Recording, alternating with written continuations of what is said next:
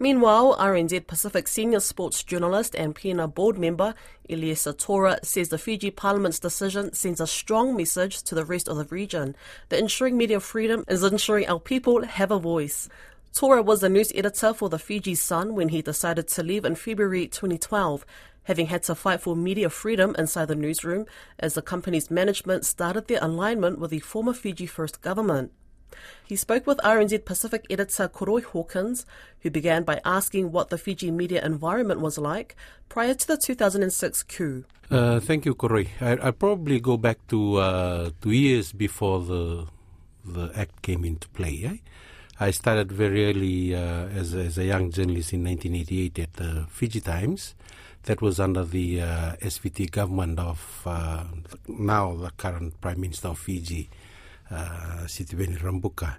At the time, uh, media freedom was, um, I think, probably the best that Fiji, uh, you know, went through. The government uh, worked with the media, opened, uh, you know, we had an, an open system.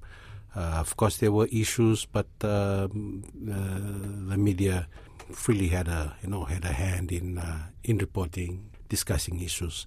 then came um, the SDL government of uh, the, the late Laisenia Qarase, where the media also was free to do the work that they, they needed to do. When the uh, the military government came in um, after the coup of 2006, uh, things be, began to change. Uh, even before the uh, the decree came into play, uh, you know, newsroom editors in the different media outlets in Fiji were basically going through hell because you know, you'd have soldiers and um, officers from the Ministry of Information there to come and basically look at what stories we were putting out and pull out anything. So, so the pressure was there already as soon as uh, Marama and his uh, group uh, came into power, and um, basically it was um, I think, a lot of challenge for a lot of us. Uh, I know that a lot of uh, senior journalists moved out of Fiji uh, after that because of the pressure that you know, and and uh, not because that they uh, were afraid too much of what they can go through, but because they were not going to let go of the ethics uh, that they uh, learned as journalists. And, and, basically, for me, that was the, the same case. I, I, had worked in the media since 1988 and, and also worked in the communication um, sector in government, uh, you know, for, for government twice uh, before returning to the newsroom before I left Fiji. But that was basically what was happening. We, you know, there was just a lot of pressure. The government was uh, uh, on us all the time. we were not able to publish any government story, any stories on government, even if we had balanced it off, if we had someone from government that we had talking in response to uh, on, on issues. So uh, for our media mates in Fiji uh, to celebrate today, uh, I think that's uh, you know it's it's long overdue. Uh, and um, for the coalition government to be able to do that, uh, you know, it's uh, it just gives journalists, and not only journalists, but it, I think it also gives the people in Fiji the freedom to be able to express themselves. Eh? Now we've heard comments about some journalists working today in newsrooms, knowing nothing else but being under this Media hmm. Development Act. Going forward, like mm. how much of a shift mentally um, in terms of the structure, in terms of the direction, all of this kind of thing has to happen.